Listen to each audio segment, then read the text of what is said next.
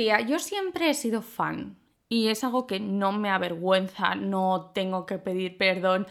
Es más, creo que el resto tendría que pedir perdón porque si no eres fan, realmente es como si te haces un, un plato sin especias, ¿sabes? Le falta un poco de, de gracia, de un... ¿Sabes? Mira, a ver si oye mi mano, si hago así. Vale, pues eso, eso es ser fan. Es alegrarte, es que tu día a día sea mejor simplemente por algo que hace alguien que no te conoce, pero tú crees que sí que te conoce.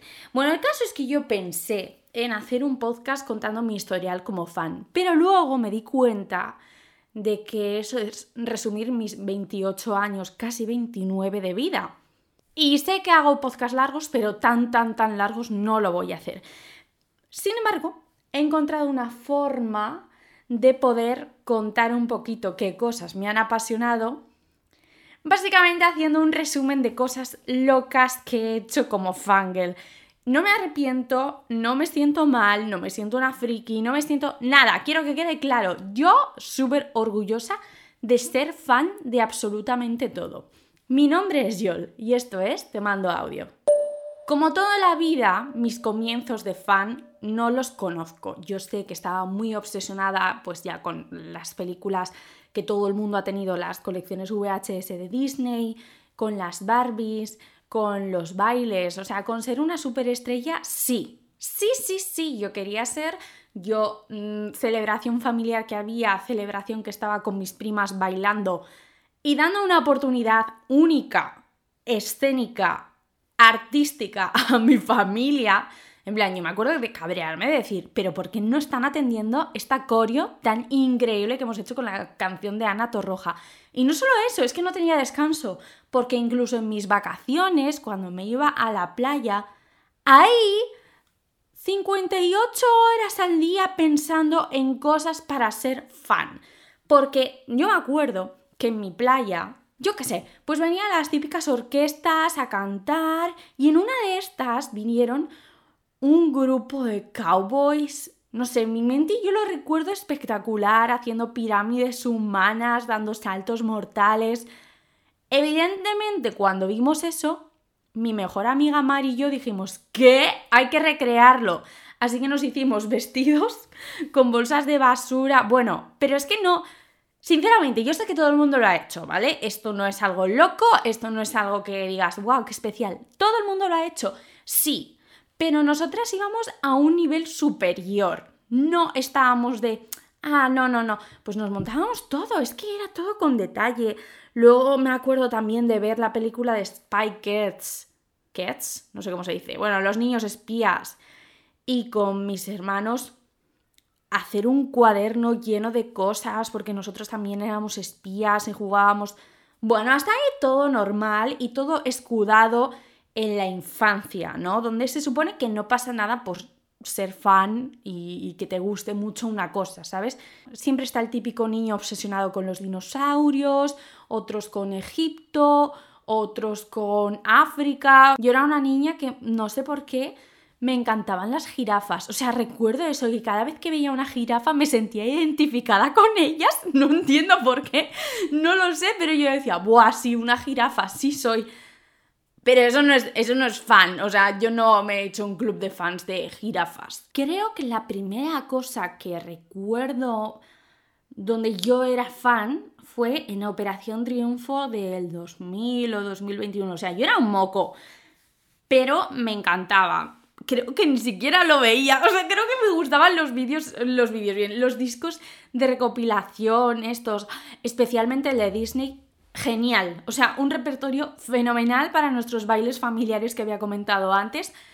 Y la que me apasionaba, o sea, yo era Team Gisela hasta la muerte. Yo, vamos, eh, quería que esa chica brillase, que brillase. Y encima cuando le cogieron para hacer de campanilla, que yo estaba obsesionada con campanilla, es que dije, ya está, ya está, está todo, absolutamente todo ahí. Ahí ya creo que estaba claro que Disney había marcado en mí como si fuese una vaca y le pones, no sé cómo se hace, una especie de tatuaje, pues eso habían hecho conmigo. Gisela, eh, fantástica, maravillosa. tuve la oportunidad de conocerla. No me acuerdo de cómo fue. Yo sé que estaba muy nerviosa. Mm, yo creo que me trató súper bien, muy amable. Ella guapísima, o sea, me acuerdo de su sonrisa, pero no me acuerdo nada de la conversación. Igual mi madre se acuerda, no he hablado con ella antes de este podcast, pero genial. Luego también a otra persona a la que vi, todo esto en firmas de discos de Carrefour, que no sé si se llamaría Carrefour, igual se llamaba Prica para entonces, no sé. Bueno, fue a David Bisbal. Yo era Tim Bustamante, pero me daba igual. que viene David Bisbal, pues yo quiero conocer a David Bisbal. Y ahí nos colaron porque había un contacto o algo así, creo que era que trabajaba en Carrefour y nos podía meter en la fila. Vale. Quiero recalcar que no era fan de David Bisbal, quiero que lo tengas muy presente, pues yo llegué ahí con el disco que tenías que comprar previamente para que te firmase. y, como el pobre iba ahí a toda prisa, ahí firmando, firmando, firmando, a algunas les daba dos besos y a otras no. Bueno, pues a mí no me dio dos besos. Así que me puse a llorar, me puse a llorar yo ahí en plan, es que no me ha dado dos besos, no sé qué. Bueno, me colaron otra vez, volví y David Bisbal me dio dos besos. A mí qué me importa que ese chico, no sé cuántos años tendría, pero es que yo tendría siete años. ¿Qué me importa que ese muchacho me dé dos besos? Además, recalquemos que yo era de David Bustamante, que es que eran bandos tipo Romeo y Julieta, no podías estar en los dos. Bueno, pues el show que monté para eso, luego con Gisela fui a verla a un concierto, bueno, no sé, da igual, a ver, eh, que no quería hacer un historial de fan. Eh, cosa friki número uno, llorar porque David Bisbal no me ha dado dos besos. Después de eso, pues sí, yo era muy fan de las supernenas, de Lizzie McGuire, pero nada, nada del otro mundo, creo. Luego me dio muy muy fuerte con Rebelde Way y ahí mi personaje favorito, favoritísimo. Es verdad que Mía me gustaba, pero mi favorito era Maritza. Maritza, ¿verdad? Es que ahora sí, sí, sí, Maritza, vale. Lo he confundido con el nombre de la actriz. Y esa era una chica rebelde, alocada, que iba a clase y comía piruleta. Para mí eso era una auténtica locura. Y yo como no tenía ningún tipo de personalidad, pues decidí que quería copiársela. Vamos a ver, la Yol de 12 años de entonces, no sé si 12, incluso menos, yo era una santa, yo era una pringada de marca mayor, en plan, no, no tonta, no considero que fuese tonta, pero desde luego yo no, no, era la rebelde de clase, ¿vale? Yo no he robado en mi vida una chuchería. Siempre me ha parecido algo que me podía llevar a la cárcel, cadena perpetua, etc. Entonces, ¿qué hago yo intentando parecerme a la malota de clase que come una piruleta en el cole? Que es que a mí no me dejaba ni pintarme las uñas. Bueno, pues ahí me lancé yo, dije, esta es la mía. y en un acto de rebeldía de la Maritza, me acuerdo que se hizo unas rastas Sí, como un algo en el pelo. En realidad a mí no me gustaba nada, pero dije, vale, sí, sí, sí, sí, este es el tipo de personalidad que hay que tener. ¿Me hice yo una rasta? No. Fui a la peluquería, creo que les dije que me pusiesen el pelo un poco rojo, de estos con el tinte que se va con X lavados. Creo, no, estoy bien segura. Bueno, igual me dijeron que, no me hacían eso. El caso, que eh, me hicieron unas trenzas pero unas trenzas tipo, eh, como si tú ahora coges un mechón de pelo y te lo pones trenzado y ya está. No es todo el pelo trenzado. No, no, no, no. Yo una, una trencita y yo decía, buah, sí, esto en el cole se van a pensar que es una rasta y que soy la más malota. Pero bueno, pero bueno, estoy yo, claro, esta nueva personalidad que decidí fue a principios de curso. En fin, en fin, mm, sin comentarios. Después ya vino Disney para todos, ¿sabes? Llegó la TDT, llegó que podíamos ver Disney Channel 24/7, o sea, era mi religión. Iba a decir que sigue siéndolo, pero no, ya no. Hace muchos años que dejó de merecer la pena, o sea, veo Disney Plus, pero ya está. Yo salía del colegio, merendaba y me ponía ahí mi buena serie. Estaba 24/7 en internet mirando más cosas de contenido exclusivo, la página de Disney Channel con los juegos. Vale. Mm, me dio muy fuerte con High School Musical, muy fuerte. Y de ahí ya aparecieron los Jonas Brothers. Madre mía, el momento en el que apareció eso. Aún voy a contar en mi historia completa con los Jonas Brothers, aunque en YouTube ya está disponible, porque lo hice hace años. Pero enfermedad, o sea, eh, yo era jonática, jonática, pero hasta la muerte. Y, es que además eh, tiene gracia porque acabo de mirar mi escritorio y tengo aquí, tengo todavía una especie de abanico que pone I love you y una foto de los Jonas Brothers y pone Bravo loves JB. Ah, pues genial, sí, me sigue representando. Era muy fan de la Super Pop y la Bravo. Para mí eso era mi Antiguo y Nuevo Testamento. Vale, el caso, que llegó la época de los Jonas Brothers. Yo estaba, vamos, 24/7 eh, pendiente de cada movimiento que hiciese Nick Jonas. Mi familia estaría hartísima de mí. O sea, yo creo que todas las chavalas hemos tenido una super obsesión en nuestra vida es verdad, yo he tenido varias, pero siempre hay una donde todo el mundo te recuerda. Vale, pues yo era con los Jonas. Yo estaba 100% convencida de que me iba a casar con Nick Jonas y no era algo, o sea, me acuerdo una vez, no sé por qué, estaba en el río, qué rural suena esto, pero no, pues en Zaragoza hay un río y hay veces donde quedas en la ribera, ¿no? Pues vino un señor tipo como una especie de drogadicto así a hablar con mi grupo de amigas y yo contándole a ese señor que me iba a casar con Nick Jonas.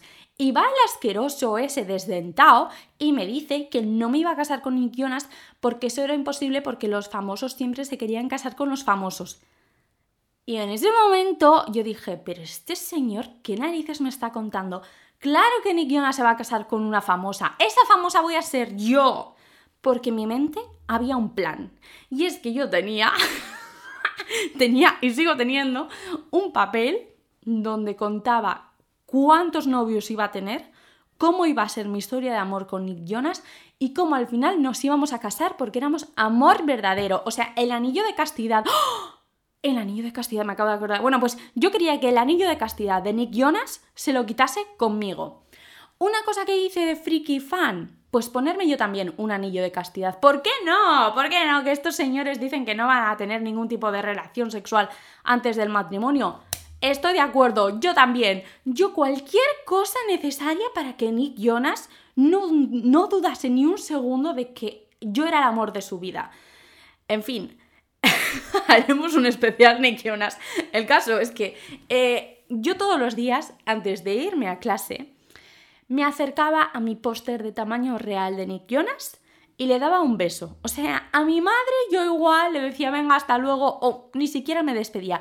Pero a Nick Jonas, ni de coña. O sea, sí o sí tenía que despedirme de él porque le quería. Y todos los días le mandaba un mensaje y todos los días estaba loca, loca total, pero qué divertido. Gracias a esto yo conocí a un montón de gente fan de los Jonas Brothers en Zaragoza. Bueno, ¿te puedes imaginar a un grupo de, a lo mejor sin exagerar, 20 quinceañeras por un parque gritando a la gente, tipo persiguiendo a gente diciendo, ¡ah, se parece a Joe Jonas! No sé qué.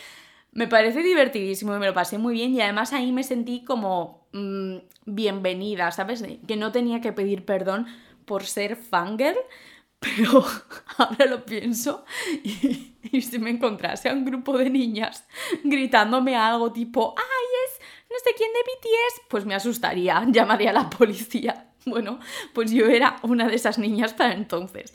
Y, nada, y quedábamos en parques y llevábamos postes de los Jonas y era tipo eh, secta que nos sentábamos y todo el rato estábamos hablando de los Jonas Brothers. Por supuesto, con la máxima preocupación de Nick Jonas va a morir de un momento a otro porque tiene diabetes. Yo eso pensaba que era real, que era algo que, no sé, que de un momento a otro mi marido iba a fallecer y yo me iba a quedar viuda. Una cosa que no sé exactamente cómo conseguí fue un montón de fotos firmadas por famosos, o quiero creer que eran famosos y no un señor extraño haciendo firmas, bueno, de esto que te metes a internet a buscar cosas gratuitas y de repente encuentras que un sitio tú le das tu información, tu dirección y te mandaban postales. De eso de, o sea, de, famosos de verdad, tipo de tener todas las fotos de los de Friends, eh, de un montón de series famosas, cantantes. Ahora mismo es que no me acuerdo, pero sí, sí, o sea, tenía un armario lleno, lleno, lleno de esas fotos. Y en verdad, ojalá encontrar esa dirección ya porque no me parece mal, o sea, me parece algo gratuito, no tenía que pagar ni siquiera el envío. Y me iban llegando, yo veía ahí, eh, foto firmada por John Plackloom. No conocía de nada a este John Plackloom, pero como era gratis, plink, ahí la quiero. Y esto otro es raro de explicar. A ver, eh, yo tuve 20 y 20 para entonces era un modo de vida. Y no solo tenía una cuenta mía y otra más pública, sino que también tenía otra cuenta donde yo era Miley Cyrus. y, tenía amigas que eran otros personajes, tipo, pues otra era Taylor Swift, otra era Selena Gómez, otra era Demi Lovato y, y poco más, porque eso era nuestro santo grial, ya está, no había nada más. Entonces, todos los días yo interactuaba como si fuese Miley. Por supuesto, sin estar mintiendo a nadie, ¿sabes? No me hacía pasar por Miley. En todo momento tú podías ver que yo no era Miley, que era una pava mm, que se etiquetaba en fotos de Miley. Pero no solo nos creíamos que éramos ella, sino que es que también nos montábamos nuestras propias historias en las fotos, tipo, pues eh, había una foto de Selena, Demi y Miley tomando un café, de montajes cutres, cutres, cutres que hacían. Vale, pues en la sección de comentarios hablábamos como si estuviésemos tomando el café.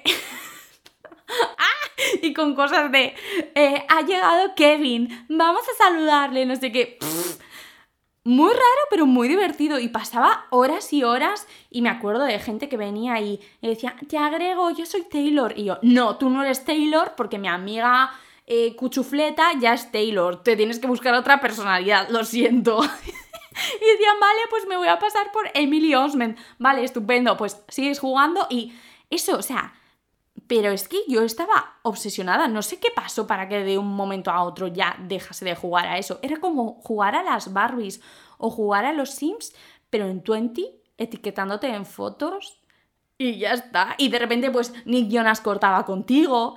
Bueno, qué drama. Es que, es que qué divertido. Ojalá tener todo eso ahora mismo en mi poder.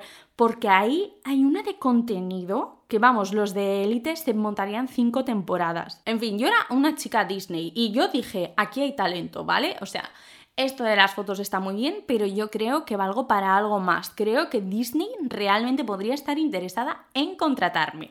Así que también me monté una especie de guion de una posible serie para Disney Channel donde yo era la protagonista y además era una protagonista fantástica porque no solo era una gran actriz, sino que también era una gran cantante.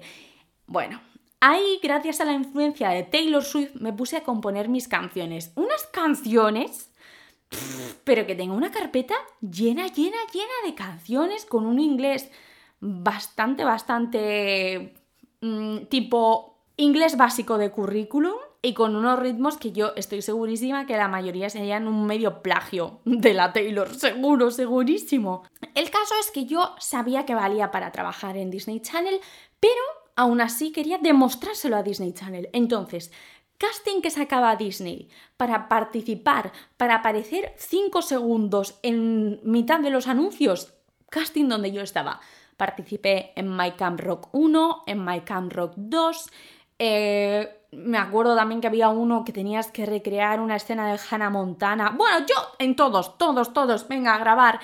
Había uno que era un baile de High School Musical, también con mis primos, todo el mundo. Es que lo tenía tan claro, o sea, en ese, en ese momento yo era muy ambiciosa y de hecho a lo tonto, años después yo seguía con esa ambición. Yo no decía palabrotas en YouTube por si Disney Channel se daba cuenta de todo mi potencial y decidía contratarme.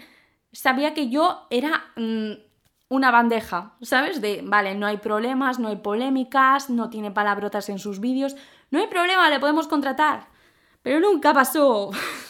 Por supuesto, cada vez que se estrenaba una película de Disney, yo tenía que montar una fiesta en casa tenía que enterarse todo el mundo que Camp Rock 2 ya estaba disponible para todo. Y era una fiesta divertidísima porque era yo con mis amigas que adoro, mis primas y, ya está, imagino que igual alguna conocida en algún momento venía y nos poníamos ahí la película, las canciones, todo, todo, y nadie se, se, estaba juzgando. Todo el mundo estaba como genial.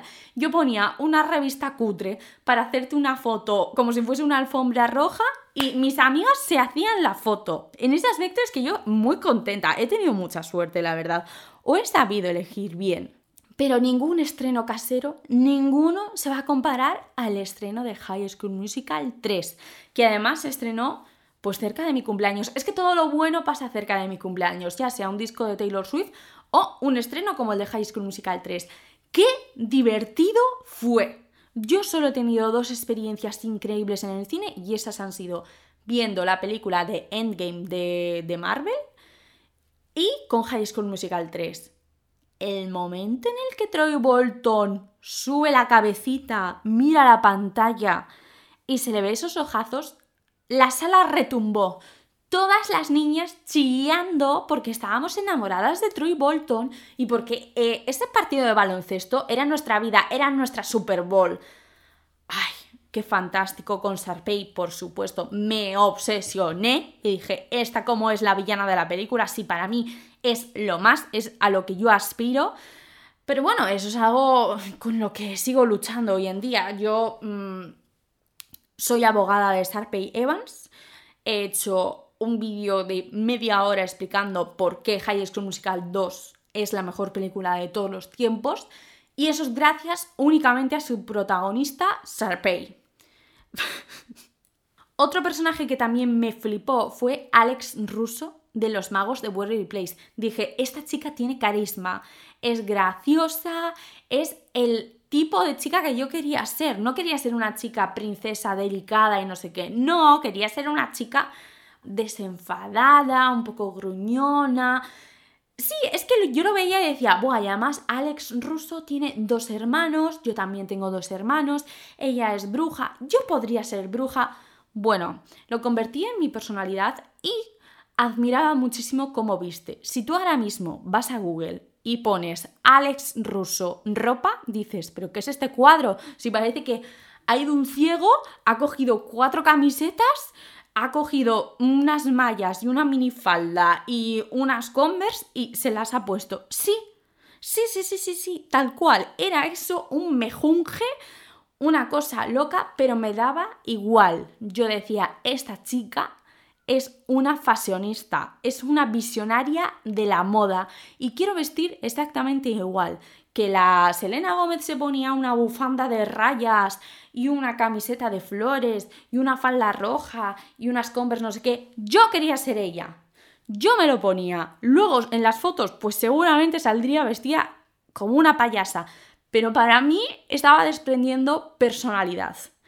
Otra cosa que me gustó muchísimo fue cuando Demi Lovato, en su canción La La Land, reivindicó el derecho a ponerse unas Converse cuando llevas vestido. Y yo me acuerdo aferrarme a esa frase diciendo, ¡buah! Sí. O sea, eh, se acabó el machismo, ya no voy a llevar tacones. Ahora es muy común que la gente lleve zapatillas deportivas con una falda, con un vestido. Antes no había que llevar tacones y era una cosa súper incómoda. No pienso llevar un tacón en mi vida. Yo o llevo plataformas o paso de llevar una aguja ahí que me duele toda la noche. Yo quiero bailar, yo quiero estar tranquila. Y Demi, gracias a La me hizo sentirme súper bien cuando iba por ahí a, pues tipo, el festival del colegio, cosas así, graduaciones. Y si yo iba con unas deportivas, decía, sí, Demi Lovato me ha dicho que yo puedo ser esta chica y yo lo era. Y bien, el tiempo pasó. Vamos a poner unos tres meses pasaron. Entonces llegó la época de los vampiritos. Bueno, yo cuando llegué al cine y empezó la película de Crepúsculo, no sabía hasta qué nivel iba a cambiar mi vida una hora y veinte minutos después. Cuando salí de la sala del cine yo dije, ¡buah! Ya está. Yo quiero ser un vampiro. Pero yo convencida de, no, no, no, esta película yo creo que tiene bastantes puntos importantes. Creo que me ha abierto los ojos. Creo que los vampiros pueden ser una realidad y si hay un vampiro en Zaragoza, ese vampiro me va a morder y yo me voy a convertir en un vampiro porque yo lo he decidido y porque, o sea, lo tenía muy claro. Me acuerdo volviendo a casa de forma mística, eh, además llovía, era pues invierno, noviembre, no sé, hacía frío. Y me acuerdo estar yo ahí escuchando una canción de, ¿cómo se llamaba esta chica? Daffy, creo que es. Había una que era algo de la lluvia, creo. Bueno, una canción muy mística y yo me la escuchaba en bucle diciendo, buah, buah, sí, sí, sí, sí, es que me va a venir un vampiro. Pero me quedé así con ese pensamiento. No, yo dije, ¿qué hago para que el vampiro lo tenga todo cómodo en caso de que me quiera convertir en una vampiresa? Cogía y todas las noches me dejaba la persiana bien subida. ¿Por qué? Porque claro, yo vivo en el piso más alto del edificio y decía, madre mía, si viene aquí Edward Cullen y quiere verme mientras estoy durmiendo porque se ha enamorado, porque yo pensaba que eso era una cosa normal, ¿vale? En ningún momento me planteé que creepy, que miedo, no, no, no, no, que un desconocido se enamoraba de mí y quería observarme mientras dormía. Pues yo lo veía muy bien, yo lo veía un acto de amor. Y dije, hace frío, yo no voy a dejar la ventana abierta. Pero, claro, pobre Edward Cullen, ¿sabes? Tiene que venirse hasta aquí arriba, romper las dos ventanas que tengo en mi cuarto. Pues qué menos que no ponerle la persiana. Pues ahí me dejaba yo la persiana subidita todos los días con la única esperanza de que en algún momento apareciese Edward Cullen. ¿Tú sabes el infarto que me daría si de repente yo viviendo a, lo alto de un edificio, aparece un señor en mi ventana rompiendo los cristales para morderme el cuello. Es que vamos, ese señor está muerto. Pero en mi mente todo encajaba y todo era como, bueno, mis padres lo van a entender, les guste o no, yo soy así. Soy un vampiro. Y me acuerdo que yo no era una chica de leer, pero con Crepúsculo es que estaba viciada es que me encantaba. Había algo que seguro, es que no lo quiero leer otra vez, pero seguro que si ahora me pongo a leer la saga Crepúsculo, yo diría, vaya truño. Pero en esa época yo decía, mira Jacob, cállate, eres un pesado, no te queremos, queremos a Edward Cullen. Y, vamos, eh, el momento de la película en, ¿cómo se llama? Amanecer parte 2. Bueno, yo llorando en los créditos Además, con mi hermano pequeño, pues yo, en plan, no, es que se acaba de terminar una etapa en mi vida muy importante. ¡Ah! No era una. Ay, ¿cómo se llamaba esta gente que era fan de Crepúsculo? No era una crepuscular. Pero sí, sí, o sea, yo era de las que estaba a un ladito, sin insultar a las crepusculars.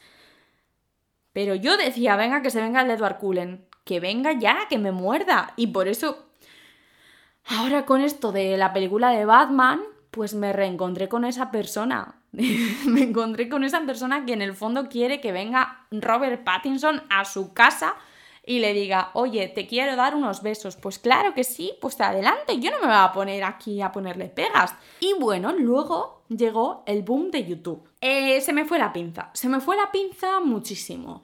Yo me acuerdo que mi hermano mediano dijo, ay, soy muy fan de un chico que canta canciones de parque jurásico, no sé qué, y nos puso los vídeos y yo, ay, qué chico más gracioso.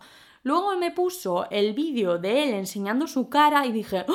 es un chico gracioso y guapo. Y ese era el Rubius. Me enamoré del Rubius. y no cuando estaba de moda el Rubius. O sea, sí, para entonces cuando enseñó la cara tenía cierta audiencia, pero luego ya pegó el super boom. Mi hermano era uno de esos fans que eran fans desde el principio y yo, como era su hermana, pues mm, salpicó en mí y estaba muy, muy enamorada del Rubius también. Le veía como una persona magnética que yo quería tener. Entonces me fijé en cuál era su grupo de amigos.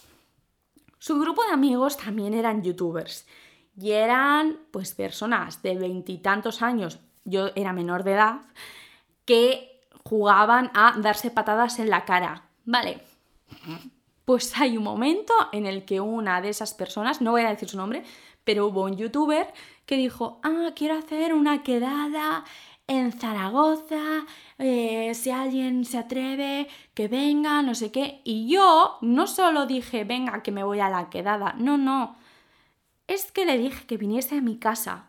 Y tengo correos electrónicos con un youtuber famoso que me llevaba bastante edad, que me estaba diciendo que sí, que se venía a mi casa a dormir conmigo, pero yo qué hago? Además, sinceramente, el youtuber este a mí no me atraía. Yo quería al Rubius. Yo quería a este como amiguito, como contacto, como conexión para conocer al Rubius. ¿Qué hago yo invitando a un señor que no conozco de nada a dormir en mi casa? Que además mis padres se quedarían flipando en plan, pero ¿de qué conoces a este tío que te lleva no sé cuántos años? ¿Y qué hace él hablando con niñas? Diciendo vale, sí, me voy a tu casa. ¿What the fuck?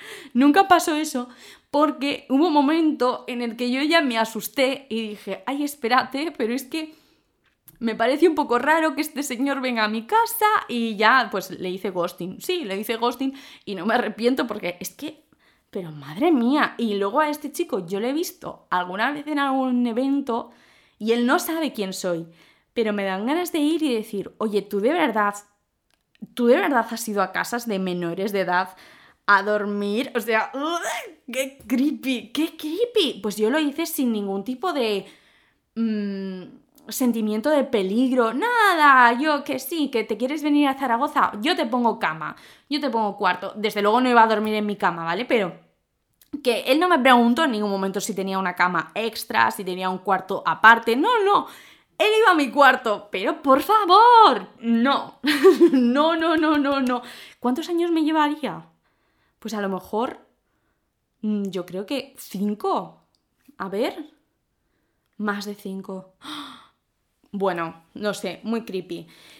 Me pasé de los youtubers españoles a los youtubers ingleses. Y mi obsesión fue tal que fue el empujón que yo necesitaba para mudarme a Inglaterra.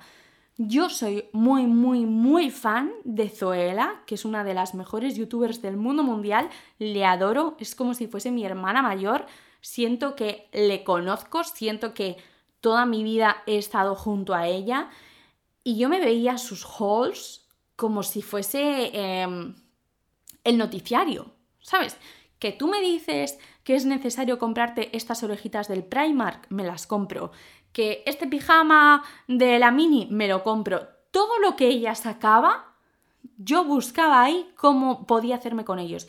Y me acuerdo que había un bolso de Zara de 50 euros que lo sacó y dijo, me encanta, no sé qué, y yo, vale, me lo compro. Y en el fondo no fue mala compra, pero sí que fue una influencer, bueno, y sigue siéndolo, es una súper influencer en mi vida. De hecho, ahora tiene una hija y yo quiero tener una hija solo porque ella la tiene y porque quiero sentirme reflejada y, que hay una conexión entre nosotras.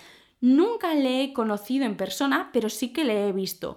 Y a sus amigos sí que les he visto porque soy una stalker de cuidado. Y cuando yo estaba en Londres, pues iba a eventos donde sabía que ellos iban a estar o a locales de fiesta donde de normal en Snapchat o en redes sociales ponían que estaban. Y, sí, a algunos les he conocido en más de una ocasión y me lo he pasado genial. O sea, cero malas críticas, así como con youtubers de España. Yo podría decir, uff, creepy con los ingleses que eran realmente famosos. Todo guay y con mucha ilusión. También conocí a Carrie, que ya, o sea, creo que ya apenas es youtuber, pero una de mis youtubers favoritas era Carrie Fletcher que era hermana de Tom de McFly. Yo nunca he sido de McFly, pero bueno, sé que mucha gente ha tenido, como yo he tenido a los Jonas, pues han tenido a McFly. Bueno, cuando le conocí fue majísima conmigo, estuvimos ahí horas esperándola, pero daba igual, merecía la pena, yo sabía que ella iba a estar ahí y yo necesitaba decirle un hola tía, me inspiras un montón, te adoro y ya está, y, fue muy guay. Y hablando de perseguir, mmm, también he estado muy obsesionada, bueno, he estado, que sinvergüenza, estoy muy obsesionada con el príncipe Harry. Tanto es así que el día que anunció que se iba a casar, dije, eh, ¿cómo de épico sería si yo apareciese en su boda? Y ahí me planté, me fui a Windsor, que ahora tanto se ha visto con esto del entierro de la reina Isabel, pues ahí me fui a ver al Harry y no le vi a él, Le vi a ella, a la Megan, nos saludó, majísima, muy simpática, pero yo estaba convencida de que a lo mejor Harry me veía entre esa muchedumbre, porque eso era muchísima, muchísima gente, pues a lo mejor me veía y decía, para, que se detenga este evento. Voy a casarme con esa chica. Y esto no es algo que pasó hace mucho, esto es algo que pasó hace cinco años a lo mejor. No, es que no me escondo, yo lo digo tal y como es. Y así cosas locas que podía hacer. Ah, pues en un orgullo de Madrid me acuerdo que estuve con mi amiga Clara persiguiendo a un autobús donde iban todos los de Paquita Salas. También estaba Amaya, Aitana. En fin, ese tipo de cosas, pues divertidísimas. Y ahora mismo considero que todo este camino de locura de yo siendo fan de cosas no me ha llevado a mal puerto. Porque yo llevo muchísimos años haciendo video reacciones a videoclips, o sea, en YouTube, si tú quieres ver cómo reaccioné al videoclip de Ariana Grande del año Catapún, pues tienes mi reacción. Y últimamente pues me centré más y tal. Y conseguí que Miley Cyrus me prestase atención y estoy en un vídeo recopilatorio de reacciones. De hecho, me acuerdo que me empezaron a llegar mensajes de Miley te ha sacado en su vídeo, Miley te ha sacado en su vídeo. Y yo pensaba que era broma. Y les dije a mis amigas, ah, no, no, esto es falso, esto es falso. No, ahí estaba yo. Si tú te metes al canal de Miley Cyrus, tienes el videoclip de The Climb, un himno, y luego tienes vídeos, entre ellos me puedes encontrar a mí. Es muy fuerte. Para mí eso es muy fuerte. En fin, ser fan para mí es algo muy divertido, me ha traído muchas cosas buenas y estoy segurísima de que este no va a ser el único podcast donde cuente cosas como fan. Pero pregunté en el Instagram de este podcast, arroba te mando audio barra baja, odio ese barra baja, pero es que no lo puedo cambiar, pues que la gente dejase preguntas sobre ser fangirl y todo eso. Así que vamos a contestar. La primera pregunta, ¿se nace o se hace fangirl? Mm, en mi caso yo nací fangirl. Yo ya era fan de cualquier cosa, pero yo creo que es posible hacerte fan de las cosas. Cada una con su medida, eso no digo que no, pero bueno, mm, igual tú empiezas a descubrir que algo te apasiona con 18 años. Yo creo que de hecho ahora con el tema este de el K-pop y cosas más mm, de Asia, creo que mucha gente de aquí de Occidente ha empezado a encontrar su lugar. De decir, ah, sí, pues esta canción me gusta un montón, conecto mucho con este fandom, o me encanta hacer mm, vídeos bailando en la calle, que eso sé que lo hace muchísimo con el K-pop. No sé, ¿qué es lo mejor y lo peor de ser una fangirl? Lo peor, que sufres muchísimo. Yo ahora, por ejemplo, pues estoy con la Taylor que si a las 6 de la mañana anuncia algo que deja de anunciar, es una angustia al fin y al cabo. ¿Me lo paso muy bien? Sí. Pero qué angustia. A mí me gustaría que la Taylor se dejase de ser una chica mística y me dijese, mira, calendario, este día saco single, este día saco videoclip, este día saco gira mundial porque no puedo estar así, me voy a quedar calva. Y lo mejor, lo bien que te lo pasas. Hay chistes internos, hay gente maravillosa que también es fan como tú. Yo ha habido ocasiones donde me he sentido un poco sola, pero me he abrigado mucho en el mundo fangirl porque he conocido a otra gente con mis mismos intereses o que también quería estar horas y horas hablando de los Jonas Brothers, sin ir más lejos. Y hablando de esto, pues me viene muy bien para la siguiente pregunta. ¿Cómo conocer a más gente de tu ciudad, etcétera? fan de lo que a ti te gusta? Eh, yo creo que a través de internet y hasta en mi caso, pues es verdad que fue gracias a Twenty en aquella época, pero sé de mucha gente que en Twitter conoce a mucha gente. Con Taylor Swift España, el club de fans, estamos haciendo muchas actividades para que puedas conocer a otra gente afín. Por ejemplo, tenemos un club de lectura y, eso está guay porque igual pues tienes un grupo de Telegram, puedes hablar con otra gente, no sé, creo que Twitter es el mejor sitio para ser fan, creo, ¿eh? Igual hay otro y yo no me estoy enterando, pero hasta donde yo sé, por lo menos de las cosas de las que yo soy fan, en Twitter hay mucho de eso. ¿Por qué hay extremos que asustan? ¿Cómo llegan a ese punto hasta de ser capaces de matar? Pues no lo sé, no soy científica. Es verdad que hay gente que es muy, muy fan loco, además lo voy a decir en masculino porque la mayoría de casos que conozco son hombres que se obsesionan con sus ídolos Y tipo, pues como si yo ahora voy a Nick Jonas y le mato porque se ha casado con otra mujer que no soy yo. What the fuck? O sea, yo soy fan y puedo parecer una loca, pero hasta cierto límite, ¿sabes? Siempre con un poco de performance, de risas y con una personita al fondo, fondo, fondo, fondo de mi conciencia que sabe que yo no me voy a casar con Nick Jonas. Pero de ahí a cometer auténticos crímenes, pues que hay un paso muy grande. Y ahora hablemos de otro tema que me gusta mucho, que es el de eh, correlación entre machismo y las fangirls. Siempre se han reído de nosotras, porque si eres una chica está mal ser fan de algo o de alguien, pero los chicos con el fútbol ok. O sea, aquí hay muchas preguntas relacionadas con esto y es algo que siempre me ha sentado mal. O sea, de mí se han reído por ser fangirl. Sin embargo, si un chico era súper forofo del fútbol, no parecía nada y parecía que estaba justificado y que el mundo giraba alrededor de él. Creo que simplemente mm, el mundo necesita reírse de las mujeres eh, y, ridiculizarlas. Así que si a nosotras nos gusta algo, se nos trata de locas, de histéricas y a ellos de simplemente apasionados. Por supuesto, eh, estamos hablando de cosas aceptadas por la sociedad si eres un chico, de, yo qué sé, si eres un chico y te gusta el fútbol o te gustan los coches o el boxeo o lo que sea, está guay. Pero si eres un chico que te gusta el ballet, se van a reír de ti. Si eres un chico y te gusta Taylor Swift, se van a reír de ti. Si eres un chico y te gusta eh, cocinar, a lo mejor también se ríen de ti. O sea, es que es muy... Eh, aceptamos cuatro cosas y no lo entiendo. Además, es una cosa que me sabe muy mal. Cuando estaba viviendo en Madrid, me sentaba como el culo cuando cortaban la ciudad entera solo para que unos tíos pudiesen gritar y romper cosas porque su equipo de fútbol había ganado o había perdido.